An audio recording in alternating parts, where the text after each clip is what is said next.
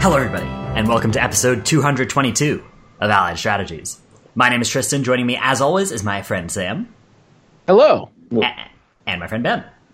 Wait, why did you say episode 222? Did I say episode 222? It's It episode says on the show 224. notes. Yeah, it says on the show notes 224. You definitely didn't say a four. Okay, it's certainly but episode ben was 224. paying more attention than me to the number. I was I, I was trying to think like I, I had some actions queued up in my head, like I was going to move a window on my on my computer, and so I didn't have that much processing power for like reading a number. If that makes sense. I think it's more Oh, memory. doesn't. Um, so this week we are going to prepare you for the Theros Beyond Death pre-release and release events and Magic Arena launch and everything. Uh, with we're going to talk about some cards that we think are interesting in kind of any direction or any way in limited. Uh, so we're not. It's not going to be like a thorough guide of what each archetype looks like, but uh, just things that stuck out to us as stuff that would be worth discussing that uh, may help you get a leg up as you start playing with these things for the first time uh, in the coming days. So, uh, Sam, how's your how's your past week been though? Have you been watching the the Jeopardy tournament thing? Oh yeah, uh, we we watched it actually conclude on yesterday. Um, it was very very fun. One of I was very very happy that it happened, and it seemed like it was incredibly successful. It ratings wise, it outperformed like uh, NBA Finals games or or uh, World Series baseball games. So it seemed like other people were into it too, and uh, it was unfortunately kind of a two a two person race, but uh, you know, Brad didn't really show up, which is unfortunate because he's really, really good, I think. So it's too bad he didn't get to actually do well. Um, but it was really fun to watch. So I was very happy with it. I also played in an arena qualifier this weekend. Um, I think Ben did as well. And Only nominally, but yes, I, I I participated for a few rounds. it, was, it was the first one I played in. I ended up. You, so the, the structure is that you either play until you get 10 wins or two losses. Um, and if you get 10 wins, you you know qualify. I lost the first round, so I was a little down on myself about that. I was like, oh, this sucks. You know, it's going to be an early exit. I woke up at 7 a.m. for this. Then I won the next six and was starting to feel like you know maybe I could maybe I could put something together. And then I uh, and then I lost, and that was that. So it was a fun time though. And that, Enjoyed that was it. an MIQ, right? A, a Mythic Invitational qualifier. Uh, yeah, I Correct. guess I guess that's what we're calling these now. Okay. Are, are, you sound a little sad about that state of affairs. Uh, it's just a lot to keep track of. Yeah, the, the don't know. acronyms do. Uh, I'll just call them an arena an arena qualifier, and I think most people will know what I'm talking about. Yeah. Well, I mean, there there's so many. I remember I read this post about like uh, it defined like Worlds as an A level tournament, and then B level tournaments as tournaments that directly qualified for Worlds, and then C level tournaments as tournaments that directly qualified for B level tournaments, and you could get down all the way to like F level tournaments in uh, in Magic organized play right now. Um, so it's Yeah, it's it's a bit much for me.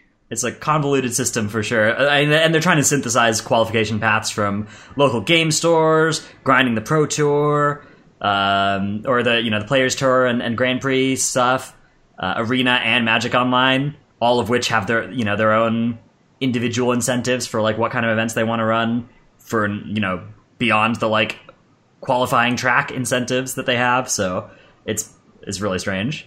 Um, a lot of balls in the air right now for for Wizards for sure. Benjamin, how was your week outside of that? I, I know you spent an hour or two of it playing that uh, arena thing, but beyond that, with all your extra free time, what were you up to? Well, I was actually at a Grand Prix also, so Ah. I wasn't really that torn up about losing very quickly. It was better than, um, you know, stressing out about double queuing in the two tournaments. I think double queuing is probably just a bad idea going forward, and I'm just going to try to pick and choose rather than. Yeah, how, how was that Um, going to work for you? Were you, were you just going to try and play all your rounds before your GP round started? Uh, I was going to try to play as many as I could, and then once my GP round started, I was going to try to play Win? between rounds, Oh which was going to be difficult with an Urza deck, but not impossible. But Cor- it didn't really matter. Corey matter. 'cause managed I to qualify between you know playing a double queuing system. Sorry, who did? Corey, not this, But not this that was last time, but right? yeah, at, he he double queued a Team Grand Prix with uh with one of the invitational qualifiers. Well, Team Grand Prix is nice because if you're confident enough, you can just concede your game and go play your arena event the whole time. Also, wait, did he actually qualify or did he just make day two? He made day two and then won on day two. Oh, okay. He didn't make day two in the Grand Prix, so he did actually get to spend all of his time doing that. But Okay, gotcha. Yeah, like in the future, like GPs without buys, it doesn't really seem that feasible to be doing this. So I think I'll just pick and choose. My Grand Prix went okay. I went to X5, which uh, weirdly enough was the same prize that Sam and I got for our fifth place team finish at the SCG. Um, but I also get, I guess, 10% of a Pro Tour invite. I think I will probably try to get the rest of the fractional invites because GPs are pretty reasonable. Like I don't know. I think your I think my equity in GPs is actually quite high given the current prize structure and attendance. So what I'm is gonna smallest? try to go to a bunch of GPs. what what's the smallest fractional invite size you can get? Ten. Ten. Okay. Yeah. So X- X5 is the smallest amount. I kind of I don't know. I kind of bungled it late in the late in the day. I, don't think I played horribly, but I certainly wasn't getting very lucky. I was drawing a lot of repetitive copies of Mox Opal, which is a bit of a, a bummer. Well, I have some good news for you about that. Uh, Yeah. Well, we, we'll we save can, that we for can talk bit. about that later. Yeah. I certainly won't be drawing any repetitive copies of that one anymore in Modern. Um, let's move on to thanking our illustrious friends and good friends of the podcast over at patreon.com. Those illustrious friends are Kiki Jiki, Winchester, Kyle, Moosersbot, and Jack Ham T. Thanks so much uh, to them. And our good friends are Adam, Britton, Kyle, Caroline, Eric, Zach, Sam, Duncan, Baptiste, Wilson, Tobias, Paul, Jarvis Kotoblepas you, Booster Therapy, Greg, Hot Soup, Ari, Ari, Phil, Rob, Matthew, and Will. Thanks so much uh, for your support over at patreon.com. Love the choice of Catoblepas there. Uh, I remember the, the first Catoblepas we had.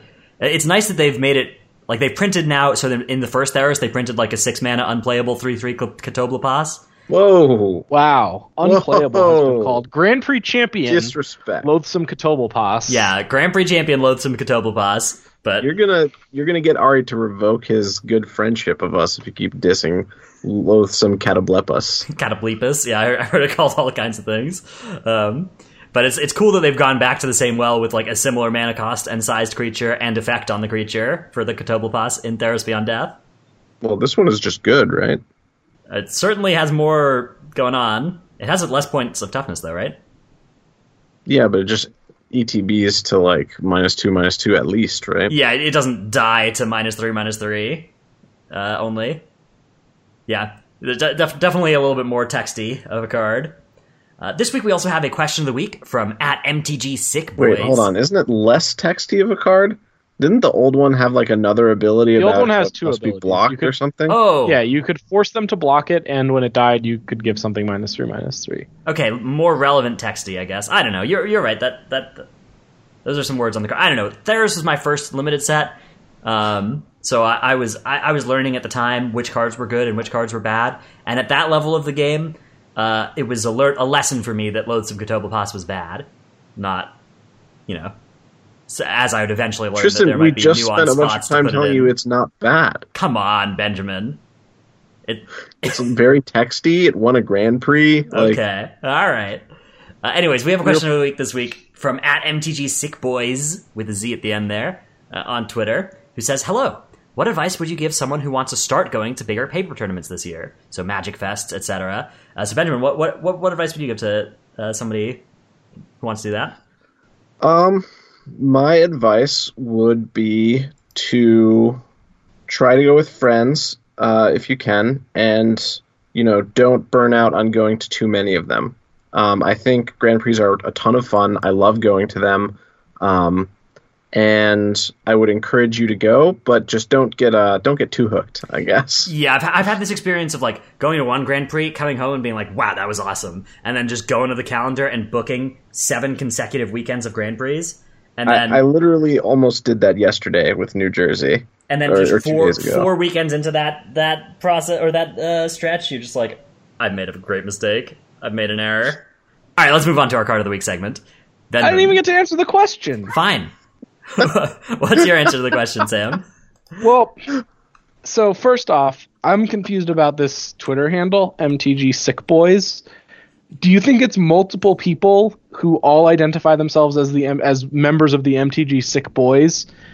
that share an account, or how do you think that works? Sam, I think it's disingenuous to complain about not getting to answer the question and then not answering the question. I was about to answer the question. So I was going to say that I think it seems like they maybe have already done the, my suggestion, which is find some friends to go with.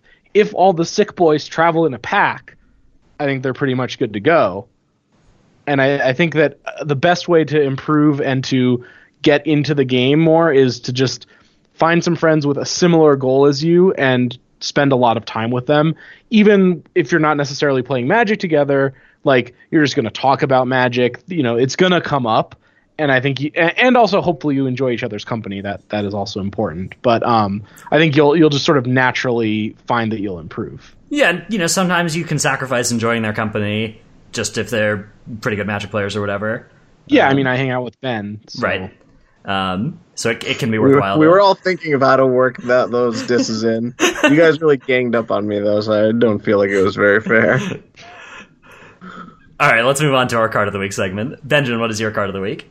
My card of the week is Mox Opal. Mox Opal is a legendary artifact for zero mana, and it has Metalcraft. Tap Mox Opal for one of any color of mana, uh, and you can activate this ability only if you control three or more artifacts. Mox Opal was banned in Modern. Very sad. Uh, I have enjoyed playing with Mox Opal for quite some time. I, enjoy, I played Hardened Scales at the PT. I played Affinity at the PT. I played KCI at a GP. I played Urza this last weekend. Like, me and Mox Opal go pretty far back. And it kind of bums me out that it got banned because I actually think Mox Opal is a very fun card. I think that um, it encourages like like it forces some weird deck building restrictions, and the payoff like is obviously very powerful, but it's not it the payoff then forces more deck building restrictions. Like just getting extra mana is not a payoff in and of itself. You have to figure out what it is you're going to be doing with the extra mana, like how you're going to convert that into winning the game. Um, and Affinity does it by being able to play like cranial plating faster and like be aggressive faster. And KCI does it by, um, you know, looping zeros with Mox Opal and, and just getting its namesake artifact into play faster or whatever. Um, but the I just think that the card encouraged some pretty fun, permanent oriented gameplay. Um, and I'm sad to see it die because we've slowly ratcheted up the power level of like random artifact permanence lying around to the point where needing the artifact permanence in order to turn on Mox Opal has not even been a cost.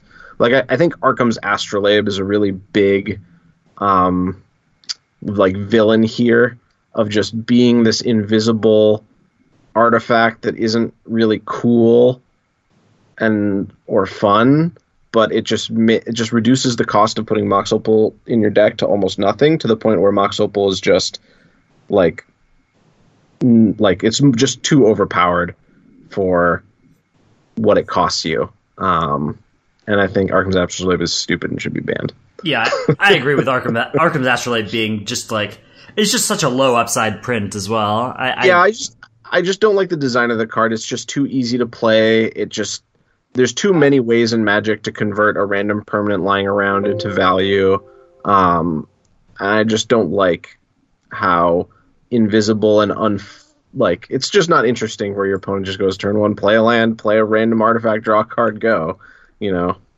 I, I will give some defensive astrolabe that I think it kind of fit well in the limited format and made the snow stuff a little bit interesting where it was like a real cost to consider whether you would actually be able to cast it. Like there were some spots where it looked like it would fix your mana and maybe it actually didn't because you had to like play some weird snow lands that you didn't necessarily want to play or whatever.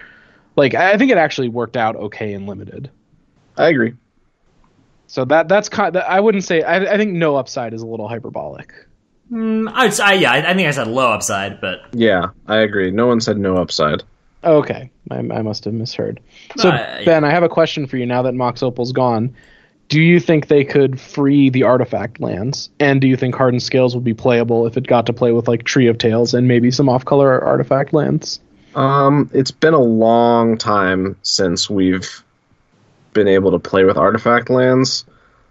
I would have to do a more thorough search of Modern's card pool because just having zero mana artifacts lying around is dangerous. But off the top of my head, I don't think it would be overpowered, but it's very it's very dangerous. So I'm not sure. I don't I don't know if the upside is there. All right, let's move on to Sam. What is your card of the week? My card of the week is Mycosynth Lattice, um, which is a, a, six mana artifact that turns everything else in play and out of play colorless and into an artifact and lets your lands tap for any color of mana to cast your spells. Um, this card was also banned recently uh, with in the same banning announcement with uh, you know to, to, try to take a bite out of Karn the Great Creator, and I, I'm going to go on record here and say I think they got this one wrong. I think that Mycosynth Lattice Karn was actually is actually not a bad thing to exist in modern, and the real issue is uh, bridge from or ensnaring bridge. I think if Mycos if the way that Mycosynth Lattice played out was you spent your you know you spent your four mana then you spent your six mana and if your opponent had no board presence you won. I think that would actually be like, you know, it would be powerful and people would play it and it would be really good, but it wouldn't be the only thing going on and it wouldn't be so busted with Karn that I think you would have to ban it. I, I think part of the, the problem is that often the play pattern is you play Karn, you go get an ensnaring bridge, now combat can't happen anymore, and then next turn your opponent can't cast spells for the rest of the game. And I think that is, you know, that is too much and tends to be too much. So I kind of wish they had just gone after Ensnaring Bridge because also who likes Ensnaring Bridge? Like that that card sucks. It's not fun at all. Um, so that that that that would have been my preference. Yeah, I don't know. It didn't seem to me like Karn the Great Creator was really like terrorizing the streets of modern. So the the, the lattice band sort of confuzzled me.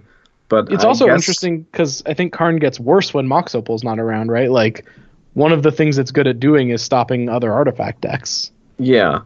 I, I think they were trying to just be forward looking and just decided that this wasn't something they wanted in modern and to ban it before like it became one of the best things to do because it probably would be one of the best things to do but i don't know. I, I, I tend to agree with you like it's not that easy to set up. It's not like you it's not like splinter twin or whatever. Um, you do need to have some amount of control of the board before you're able to do this. Like your card does have to live. Uh, yeah. Yeah, I, I, I don't know. Modern Modern's an interesting one. It, it, looks so alien from what it looked like five years ago, and I, I don't know. I don't know where the process for this started, but I, my suspicion it was when Splinter Twin got banned was when they decided that this was the direction Modern was going to go. Like I, I, could see a Modern where Splinter Twin, Faithless Looting, and Mox Opal were still all around, and I think that banning Splinter Twin was really the first step to saying, "Hey, okay, none of these cards are are safe to exist here." Um, whereas I think that if you keep if you keep Splinter Twin in, you could maybe they like that that could have maybe kept the whole thing in check. I'm not sure.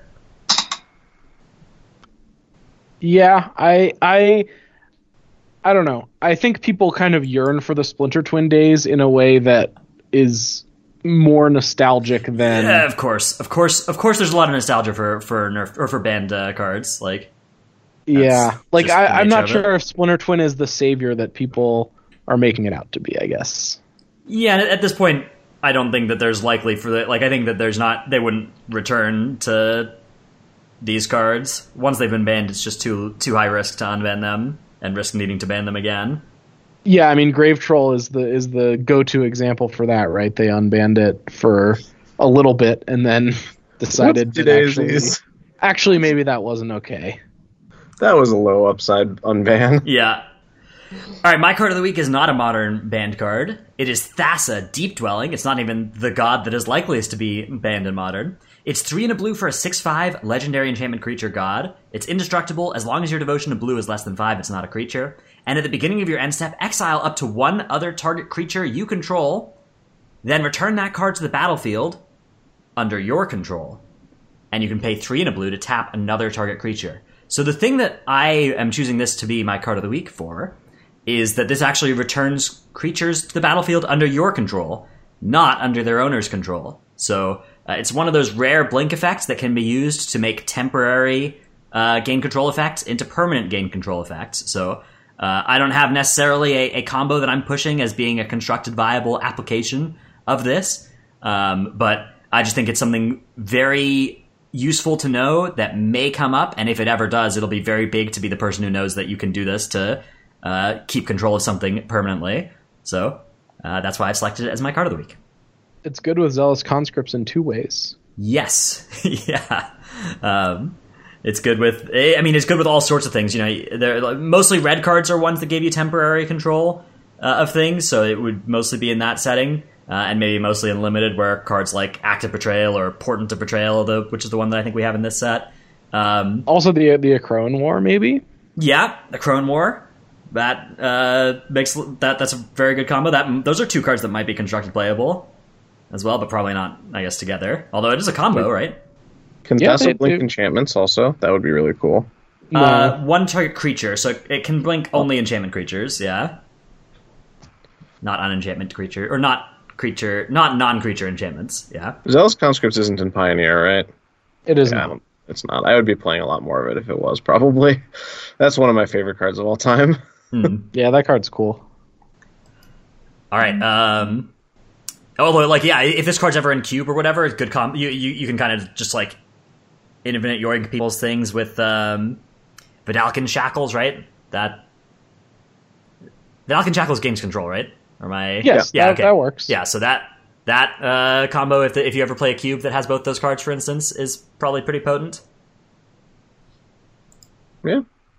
All right, let's move on to our main topic, which is limited cards. Card of the week. Yeah, card of the week, part two, the re card of the weakening. Uh, Benjamin, what is your card of the card? My card I want to talk about is Satyr's Cunning. Satyr's Cunning is a single red mana for a sorcery that is create a 1 1 red Satyr creature token with this creature can't block. Then it has Escape, 2 in a red, exile two other cards from your graveyard. Uh, so you might think that. Okay, so we all know 1 1s for 1, usually not that good in limited, but we have seen quite a few 1 1s for 1 with random upsides be playable in limited like uh, the one wow, like lifelink flying. Yeah, yeah, just this one you can't accidentally block with. Look, I'm not done talking. My point was going to be that this card is not one of those cards, and that you should definitely not put this card in your deck. So the, you might think that being able to play a bunch of one ones uh, is like a card advantagey, like you know, flashbacky thing that you could be doing. But a lot of the equity of one ones is chump blocking with them because you know it turns out that one ones don't attack very well. Your opponent is very likely to have a two two. They don't do a lot of damage, so even when you do alpha with them, you tend to lose more creatures than you really deal than you really push through damage. So the cards that make like putting this creature can't block on a one one is a huge downside. It is much worse than a piece of text like that on a three three. Yes. So especially I would I, I, keep this card far away from your deck as far as possible, um, unless you have some way of like maybe sacrificing one ones for value. I, I could see as a way of putting this card in your deck. But yeah, that was the thing I was going to mention was like Soul Reaper of Mogis, or there a, there seems to be like a, a little bit of a sacrifice theme in Black Red that you could try to make happen. Okay, I could see it being okay there then, because it's sort of nice that you can have like an emergency one one as well. Um, like waiting in the wings. But don't don't expect to play this card on the fair and think that you like that because the escape cost is low that it's good because yeah. it's not. It's very bad. We, we're looking for cards that have low escape mana costs and especially cards with low escape card costs, right? Number of card costs in limited. Yeah, right? I think low low card cost is more important than low mana cost. Yeah, but you know, if you're if you're creating something just to sacrifice it, then this is perfect for that because you're this is the smallest you get on both sides of that, like the smallest uh, escape cost in terms of both mana and cards. So this is fantastic if your goal is to uh, to be doing that right. That's that's the one case where this is it's it's nice to have this as an engine in your deck, um, but it is certainly not good value. Like you'd much rather play something like Underworld Ragehound, which escapes for three for an extra mana and an extra card uh, to turn into a four-two that attacks each combat if able. Right, like that. That's the kind of thing that is cheap escape, but is actually value. Uh, whereas this one is is not going to give you basically any value uh, on every time you cast it from your graveyard. Yeah, it looks to me like there's a a lot of escape commons, so you shouldn't go out of your way to play with the not that good ones because they do have pretty extreme diminishing returns. Like they just are much worse in multiples. Yeah, so look at look at this card only as a, a combo enabler, uh, and not as a card that has any kind of value on it of its own. All right, Sam, what is your first card here? So this is an escape card that I do think you probably should play with pretty often. Uh, my escape card or my card is Underworld Charger, which is black and two, so three mana total for a three three that also can't block. Kind of a lot of that going around these days, um, but a three mana three three can't block, and it has black fives or black four, so five mana total. Exile three other cards from your graveyard to escape.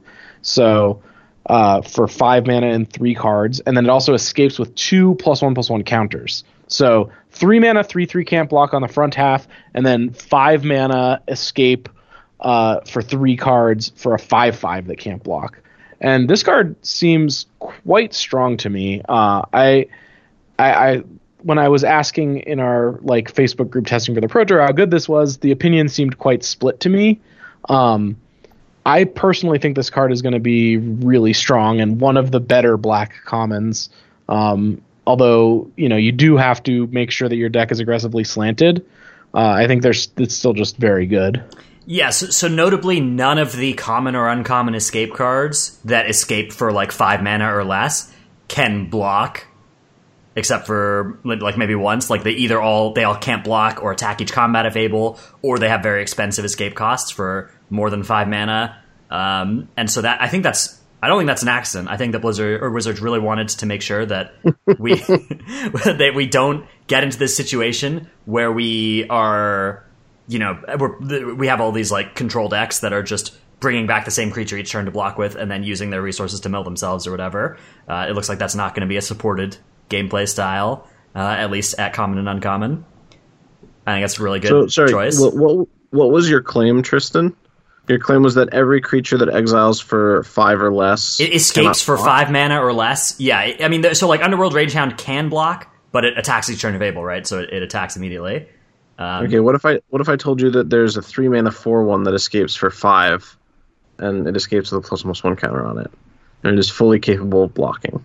Okay, that I, one looks very good at yes, blocking. In fact, yeah, loathsome. Sh- okay, loathsome chimera is the is the one that I missed while I was I was trying to make this claim. Uh, I I started looking through the cards a little bit ago, but yeah, good call. So there's one card that is an exception to this. Uh, loathsome chimera, which is two in a green for a four one, escapes for four in a green, and is exiling three cards, uh, and it escapes with a counter. So it blocks as a five two indefinitely. Yeah, that seems like it'll be a very good strategy. Um, just blocking with that thing over and over again. Yeah, your opponent is basically obligated to trade for it too if you want to trade for it because you know what are you going to do? Not block the five two? Yeah, it's uh, th- that that seems like an insanely powerful card as well. I, I, I think that the Underworld Charger that you were talking about, Sam, is also very good though. Like escaping as a five five uh, and just keeping on ramming into your opponent every time you get three cards into your graveyard as a five five is also very strong. Uh, I feel like both of these two escape cards are premium commons. Yeah, that that's my prediction as well. Yeah, when Sam asked me how good it was, I said without looking at any of the other commons in the set, I predicted the fourth best black common. And Sam told me that I was too low on it. So I don't know. Uh, I haven't seen that many other commons, but I do think that I was like I didn't really think quite through how big it is after it escapes. Mm-hmm. It's so hard to block a five five. Yeah. Um, all right, my card is Bronze Sword. Bronze Sword is a single mana for an artifact equipment that says equipped creature gets plus two plus O, and it has equipped three. So uh, the reason I've wanted to select this card is because when when we look at Magic cards, we're trained to look in that top right corner to get a kind of gut read of how expensive equipment are or cards are. But the sword even points there. Yeah, the sword is even pointing there in the art, so it's really trying to bait you. But what is actually the important mana cost on equipment is much more the one that's small and in the text box rather than big and in the top right. Uh, and in this case, bronze sword costs three to equip. It's going to be. I'm not saying that this is stone unplayable, but uh, do not be fooled into thinking that this thing is is great or anything. This this card is, I, at best, it's fringe playable. I'd say, uh, and probably it's probably just not even something you should you should bother with at all. Like four mana for plus two plus O, and then another three mana if you want to move that ever is uh, extremely expensive. So don't be tricked It's- into thinking this is good equipment. It's Yeah. kind of good if you combine it with Ben's unplayable card. Yes. So i i if your if your goal is to assemble a clunky three one that can't block for uh, seventy mana, then yeah, that's that plays. I also suspect that this card is going to be worse in this set than most sets because you have escape as like a pretty consistent mana sink over the course of the game, and this card is just it's not a card that goes to the graveyard ever.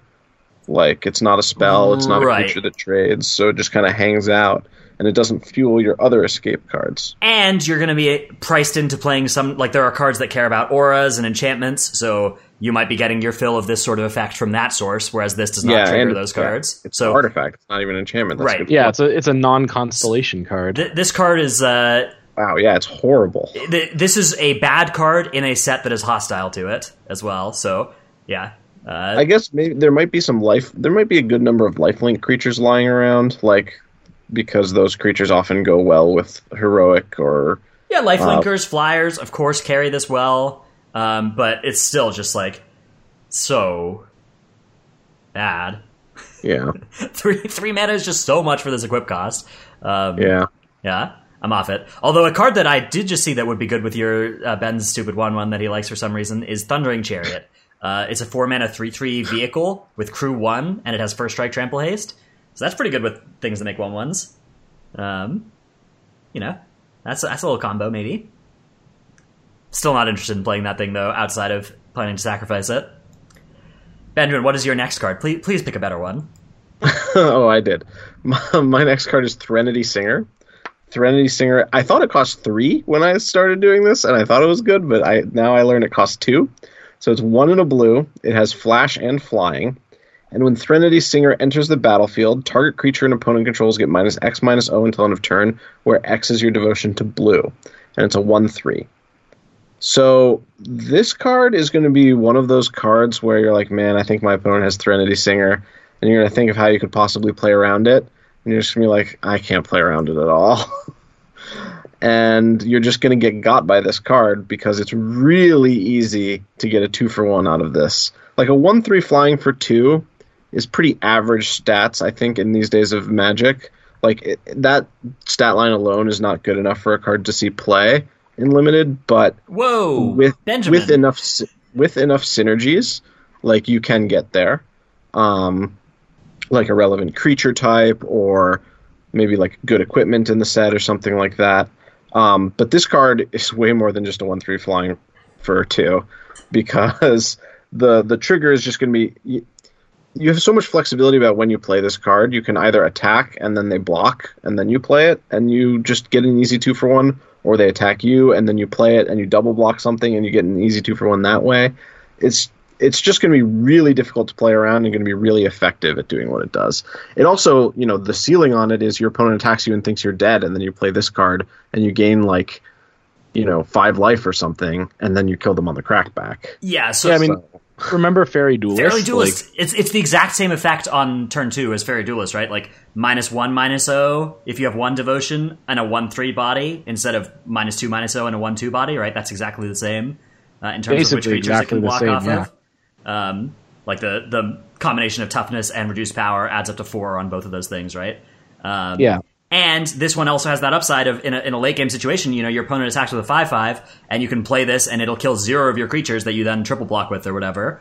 Um, whereas Faerie Duelist did not have that upside, right? It it would that creature would still have be a three five and take down one or two things. So yeah, this thing's bananas uh, and price to move. I don't know. I don't know about bananas, but it is certainly a good uncommon. It's bananas, Benjamin. B A N A N A S. I think the one three sizing there makes it like Faerie Duelist was a fine but unexciting common. I would say. I think the baseline stat increase on this card is is big. Like being able to block tutus is just Also, just bre- bread and butter limited. be, being a high toughness flyer in a set where there's some competitive uh, auras that you might want to put on something like high toughness flyer is begging to be enchanted. Yeah, that's a good point. All right, Sam, what is your next card?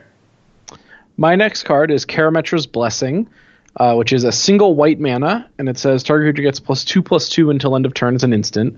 Um, if that creature was an enchanted creature or an enchantment creature, it also gets hexproof and indestructible until end of turn.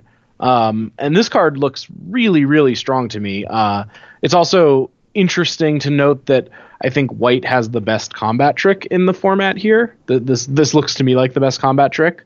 Um, and you know, sometimes you will need to consider the implications of this card when deciding when to kill their creature. Like you might, you know, they might go to enchant a creature and you have like a removal spell that kills it. That's just like destroy a creature. And sometimes you might want to wait and see if they play another enchantment on their creature or like wait for them to attack first. But because of Karametra's Blessing, you should make sure to just kill their creature before it becomes an enchanted creature. Yeah. And then yeah, and also, you know, watch out for white having the best combat trick. I think that's kind of unusual. Yes. Yeah, so, well, since what Theros the first time, right? When we had God's Willing, uh, which was God's Willing the best combat trick in Theros? I, I don't really remember I that well. I mean, Dauntless Onslaught. Were. Okay, yeah, I, I, I like, guess there was coordinated assault as well. That was the red for two creatures getting. Yeah, that that was the one I was one mana. Up. Yeah, yeah, that, that that that was that was nice, but that was uncommon or something. God's Willing was common, right? And so is Karametra's yeah. Blessing. Yeah, I mean, plus two plus two is just already a massive effect here for one mana. Like you don't need to in limited. You do not need to have very many enchanted creatures or enchantments. Uh, or sorry, yeah, enchantment creatures or enchantments to make this very good, right? Like we're just paying yeah. white for plus two plus two and being pretty happy about it much of the time, anyways, right? I think if you're in the market for a pump spell, it's it's a good one for sure. Um, it does compete in the same space as enchantments and like, yes, or the auras and stuff like that. Uh, but yeah, it's going to be about finding a balance. I mean, I think this card is going to be good, but I don't think many decks are going to play a whole bunch of them. That's just there's diminishing marginal returns on combat tricks, and you know this one also incentivizes you to play with auras and stuff like that. So there's just there's just a limit on how many of those kinds of cards you can put in your limited deck. Yeah, I, I agree with that. All right, my next card is Nessian Wanderer. This is our old friend Satyr Wayfinder's next printing on a new card. Nessian Wanderer is a one and a green for a Satyr Scout, much like our friend Satyr Wayfinder. Uh, and it is 1 3, so he's, you know, bulked up a little bit here. Uh, Constellation, whenever an enchantment enters the battlefield under your control, look at the top three cards of your library. You may reveal a land card from among them and put that card into your hand. Put the rest on the bottom of your library in a random order. So, a couple of differences here. You know, this is not going to be fueling your graveyard, which would be very, very powerful in this set. So, uh, it's not super duper bananas. Um, but this one does, you know, give you repeatable source of card advantage every time you play an enchantment. Um, I think that decks that play this and a handful of enchantments are going to be quite happy with it. Uh, drawing a couple cards throughout the course of the game, especially if they are green decks that are interested in casting seven drops, eight drops, paying for their common escape card to return to the battlefield, which costs like seven mana. Um, so I think this card will be quite good as, as long as you do have say five ways to trigger it. Uh, I'm not sure though. What, what do you guys think? Yeah, I think this effect is like very powerful. In I think Saviors of Kamigawa, there's like a three drop that did the same whenever you played a Spirit or Arcane spell, and if I recall correctly, that card was very very good. Um, it might have also had Soul Shift. I don't remember. Saviors was a long time ago. This card costs only two mana and has that same card advantage effect. Uh, I would like to see. I, I, hope there's some way of converting those lands into additional resources somehow. Like, I'm not sure if there's good ways to use your sixth land in the card file because you kind of want um, your cards to go to the graveyard. Well, yeah. So well, if, voracious if Typhon, you're able to right, escape it, and play another spell in the same turn, that's really good, right? Yeah, yeah. Just just but, cast just escaping voracious Typhon, which is green's common four four for four that escapes for seven mana and four cards uh, as a seven seven. It escapes for seven mana, so that wants you to you know hit some lands. yeah, you. I mean this card is obviously good. I think just uh, oh, oh two mana one three that even gives you a chance at card advantage. And I think this card advantage is not just a chance; it's like a pretty consistent. Um, is going to be good. Yeah. and and also in red, there's like Ordeal Oread of Mountains Blaze, which is uh three mana, discard a card, draw a card, and they they also brought back Thrill of Possibility. So there's there, that's a couple of ways to use lands. Mm-hmm. Yeah, and this combines well with like you could play like kind of a turbo-y, rampy kind of deck because there are a lot of green enchantment-based ramp effects. Omen of the Hunt is a three mana flash enchantment that uh, searches you for a basic land when you play it, so that you can curve this into that, uh, and then you get you'll start Build your own Nissa's pilgrimage. yeah, you'll start really pilgrimaging off, or you can get Wolfwillow Haven, which is one in a green for an aura that enchants a land and makes it tap for an extra green. Uh, and then once you eventually get enough mana, you can then you can pay five mana and sack that Haven for a two-two Wolf. Um, but so the, the like you if you this combines well with those uh, other resource other ways to you know collect lands. So uh, you know if if you're in for a pound, you can really get a lot going with this. Yeah, rather than just being in for a penny. Yeah, it, it Aren't, looks if to you're me in like for there's penny, enough. aren't you usually in for a pound though? I'm not really sure. Uh, kind of. I think. I guess that is what the saying says, right? Yeah, the the saying is like, well, you know, once you've started, you might as well keep going. Right. Yeah. So if you want to, Is the do saying that, yeah. meant to convey wisdom though? I'm not What'd quite you say? sure. Oh, you're saying like, is it is it ironic? Like, is it is it supposed to be like people who say this are dumb and stupid? I feel like whenever I'm saying it, I'm throwing bad money after good, or good money after bad. Yeah, Uh, yeah, I, I definitely know that feeling. um, it's using a fallacy to justify your bad play. Yeah. All right, uh, Benjamin, you have the honor of selecting the next card. Do I? Yes. Well, the next card is Relentless Pursuit, which is a sorcery for two and a green. Reveal the top four cards of your library. You may put a creature and or land card from among them into your hand. Put the rest into your graveyard. So, I wanted to know how good you guys think this card is. I think it is very good, but I'm low confidence. Uh, the reason I think is good is because it gives you a shot at card advantage, which is nice, like a, a divination, a green style divination. Um, even if it's not card advantage, I think it's very unlikely you'll actually miss on it. Uh, I think most of the time you'll at least find one of the two types.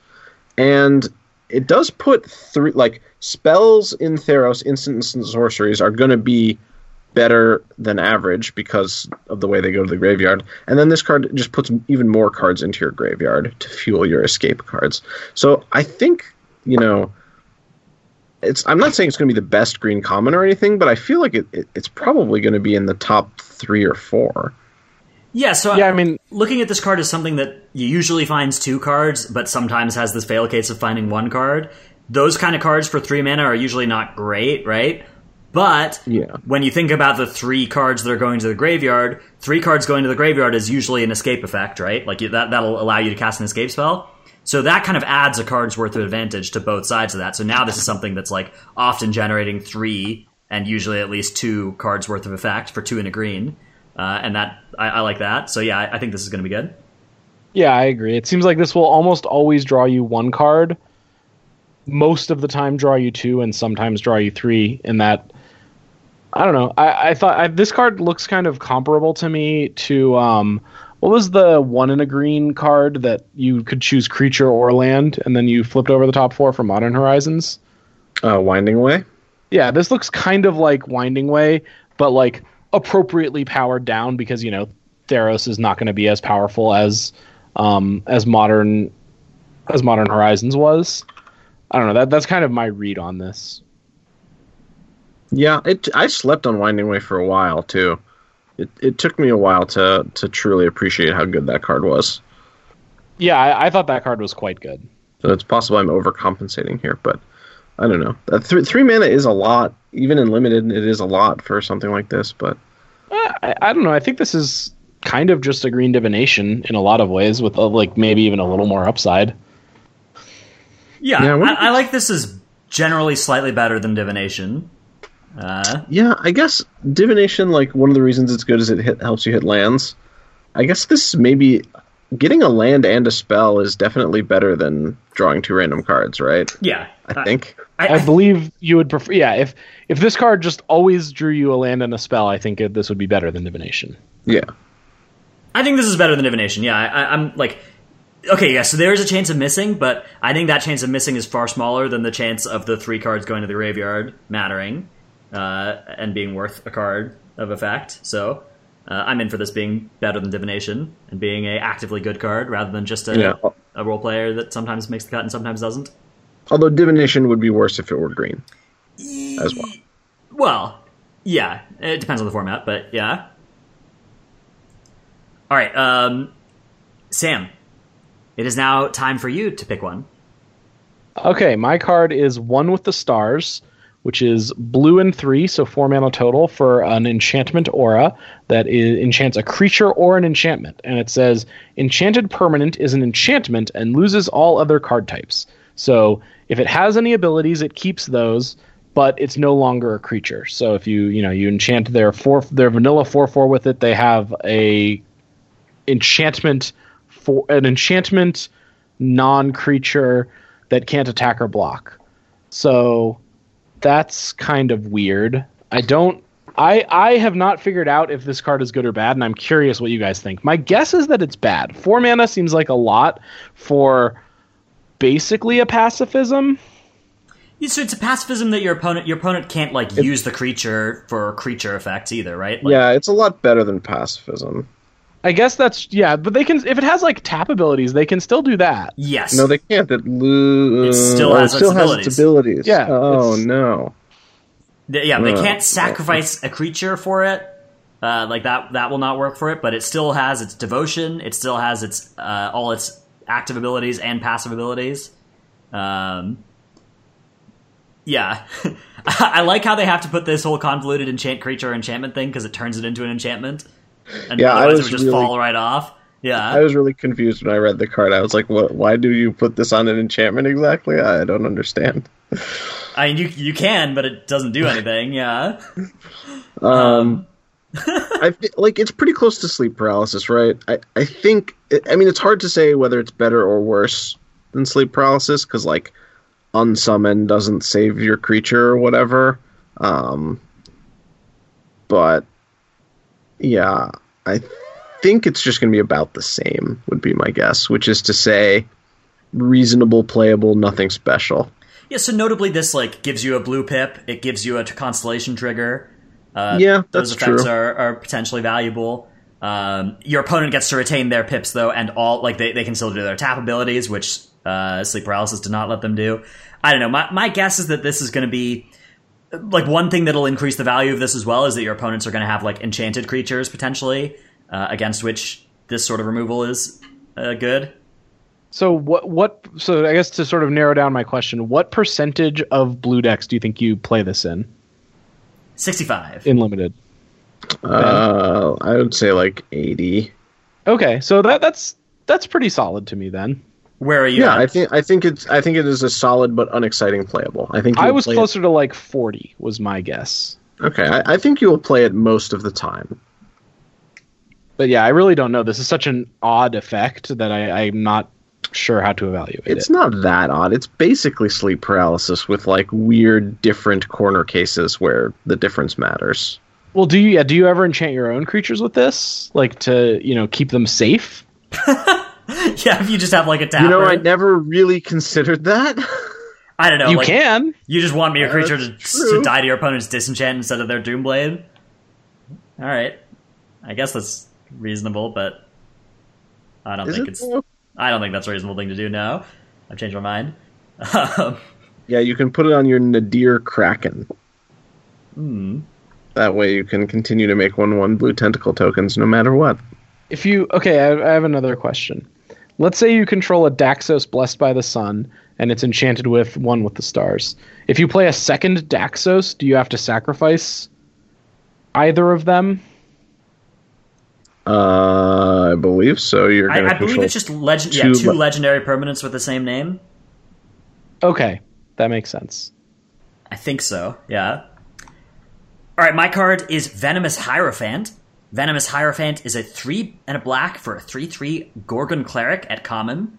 It's a 3 3 Death Touch, and when it enters the battlefield, put the top three cards of your library into your graveyard. This card looks nuts to me as well. Uh, like 4 mana for a 3 3 Death Touch is. It's a reasonably sized body uh, that will always trade for one of your opponent's cards, but it's not like one of those Death Touchers that your opponents can just uh, you know, beat beat with small creatures, right? Like your opponent just tries to trade this with a two-two. Obviously, that's not going to work. So it's big enough to uh, basically always trade with something good. Uh, and the entering the battlefield to mill yourself for three effect seems like somewhat similar to draw a card, as we were talking about earlier. Like it's not as good as draw a card, but it's not that much worse than this set. I don't think so. Uh, this card's just like a a four mana two for one that affects the board and attacks pretty well and uh, I'm I'm in I'm into this card. I think this card's going to be a very good common. Yeah, this seems like uh, just a very solid workhorse common that you don't take high, but you put in your deck. Always, like almost always makes your deck. Um, yeah. Do you think that? So, how do you think this compares to the Underworld Charger? I, Well, I think the Charger is better. I believe they're think best that- friends. I, I think that They you are want best They definitely play very well like you, you certainly do not want all It's- of one and none of the other, right? Like you- It's you- even insane that they really do. They're the they're three four five curve also. yeah. Um, so it, it's I don't know. I, like I think that you want to you probably want the first Underworld Charger before the first Venomous Hierophant, and then you want probably the first Venomous Hierophant before the second Underworld Charger. I'm not sure. Sure, May, I can may, see that. maybe maybe not though. Maybe maybe you can take another Charger, but you certainly would not. If somebody offered you five cards to put in your deck of a mix of Underworld Chargers and Venomous Hierophants, it's tough to imagine coming away with anything other than like a two three split. Yeah, I think I agree with that. My read is that Underworld Charger will make fewer of your decks, but be better in the ones that it ends up in. That Like, sounds like a very smart opinion. yeah, that like this card is good and goes in almost any deck, whereas Charger is Very know, good, but goes you, in fewer You need to be aggressive, yeah, Yeah. So it's it's a little less, a little less straightforward. Hmm. Although I don't know, I think even if your deck is defensive, Charger is pretty low. Like playing one card like Charger to just clock your opponent with, I think is See, that's what I always think. That's what I always think, and then I draw it, and I'm just like, "Holy crap! I wish this were anything else." Yeah, maybe, maybe. Yeah. Certainly, certainly, I've certainly been there. Yeah. All right. Um, we'll have to see. We'll have to see. So yeah, next week we'll come back and we'll we'll talk about the first weekend of Theros events probably, uh, and playing with those cards. I don't know. I don't know for sure. Uh, and then the week after that, we have like a time shifted episode lined up, probably as our plan. And the week after that, we might be missing a week. Uh, we're not exactly 100% sure what our schedule is going to look like yet. We'll, we'll know more. I'll, I'll, we can talk more about it next week. Um, but that's just going forward what, what the next couple weeks are likely to look like because there are some things in the future. Um, but in the present, Sam, why don't you tell us about an event that happened this two weekends ago, right? Two weekends ago at the SCG? Yes, this was two weekends ago at the SCG. Um, myself, Ben, and Matt are playing, and uh, you know we're seven and two going into day two. We're we're talking, just hanging out, talking to each other. Corey Corey Baumeister walks by, and you know we're, we're all friends with him, so we're like, "Oh hey Corey, how's it going?" He's like, "Oh, you know we're we're doing pretty well. I don't remember." Um, and then and then uh, we ask him what he's playing, and he's like, "Oh yeah, I got an interesting Urza deck, and he's playing Urza with um, with experimental frenzy in the main deck." And you know, he, he tells us about it. and He's like, "Oh, so what are you guys playing?" And we all tell him that we're playing, or at least I believe we all told him that we're playing Simic Urza. And uh, you know, we Ben and Corey have a little discussion about the very the merits of the various Urza decks and uh, that you know that's that. He moves on. Then we sit down to play against their team in the last round, where potentially top four is on the line. As it turns out, we beat them and they made top four and we didn't anyway, so it wasn't actually. Um, but we didn't know that at the time for sure, and we all think that we know what each other is playing until Matt plays a turn one Gilded Goose and Corey goes, "Wait, you lied to me." He thought we said we were all playing the Simic Titan deck with uh, with Field of Ruin or Field of the Dead. Um, but in fact, we were all playing Simic Urza. So apparently, my opponent, who was uh, Daryl Ayers, mulliganed like a hand that was pretty good against Simic Urza. It was like a, a slower but consistent primeval titan hand. He was playing with uh, he was playing amulet in in favor of something to try to be a little more explosive. Um, so I felt kind of bad, but it, it was pretty funny that we accidentally tricked their team into thinking we were just playing a completely different deck than we were. You just told them one thing and they heard a different thing. I mean, Yeah. you know, it's hard then- to say for sure because we we only have our side of it that we remember, but I believe we all told them what we were playing. That is uh, that is quite quite strange. Pretty funny though. Ben, do you have something to add? I was just gonna say, yeah, like we told Corey, and then Corey told his team, and like you know, there's some sort of telephone game going on here where it it gets lost in translation, and Oko becomes Primeval Titan somehow, and Urza becomes, you know, Field of the Dead. All right, that is going to be all for us this week. We will unite again next week for more Allied Strategies.